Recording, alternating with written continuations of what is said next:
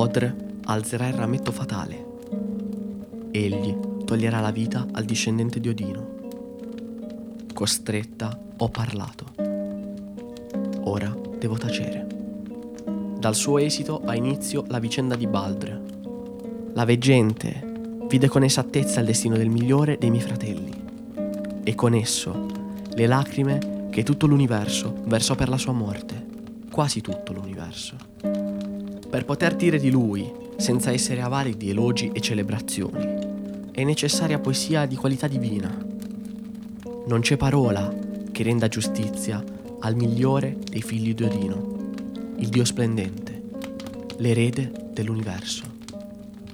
Da Odino e da sua moglie Frigg nasce il divino Baldr per il quale nessuno tra gli dei e gli uomini avrebbe immaginato un destino che non fosse radioso e bello come il giovane Dio. Ma gli dei e gli uomini non conoscono il destino, non più di quanto conoscano se stessi. E così fu il fato a manifestarsi in un sogno premonitore. Penetrò una notte nella testa di Baldr e al mattino tutta Asgard ne fu turbata. Odino in persona, preoccupato per il suo figlio, si recò dalla sola capace di leggere il destino come fosse un eterno presente.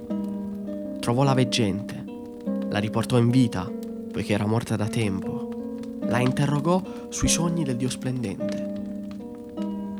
Sentenziò per Baldr triste fine la veggente. Un assassinio.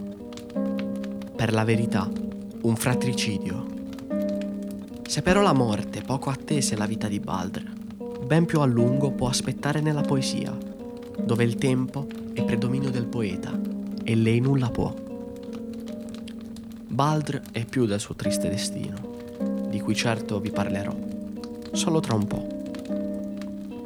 Amato da tutti, egli è ispiratore di saggezza e benevolenza presso gli uomini che lo invocano, e non manchi mai tra le doti di un dio il coraggio, di cui infatti lui che degli dei il migliore, pure è fonte. Un grande Dio non può che essere un grande guerriero, ma non è alle sue imprese che la grandezza di Baldr è connessa. Le forme di coraggio sono tante e tanti i contesti, le scelte.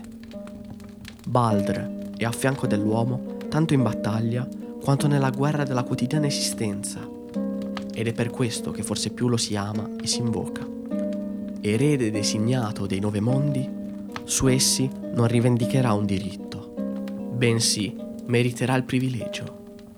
Più che ereditare, egli sarà eletto a tal ruolo da ogni forma esistente, vivente e non.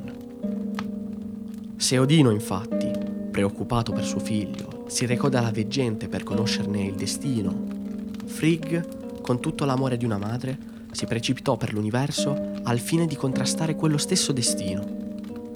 I metalli, le pietre, le piante, gli animali, il veleno, il fuoco, le malattie. Ogni cosa le giurò che mai avrebbe fatto del male a Baldr. E non ci fu un solo giuramento ad essere infranto.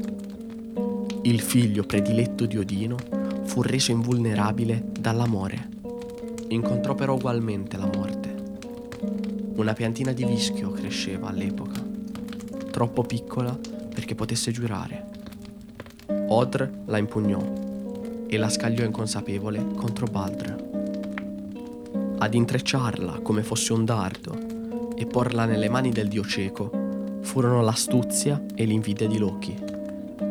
Così Baldr morì ma circa la triste fine del più nobile dei miei fratelli.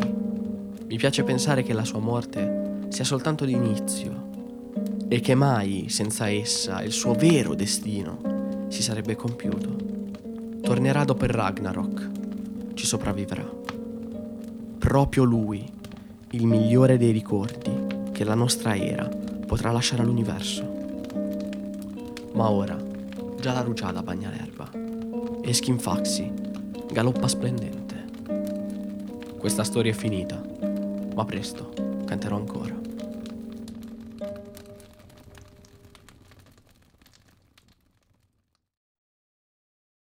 Grazie per aver ascoltato Strofe di Braghi, un podcast di Domenico Pisani e Raffaele Fiorentini sulla mitologia norrena. Musiche originali di Skaldic Tales.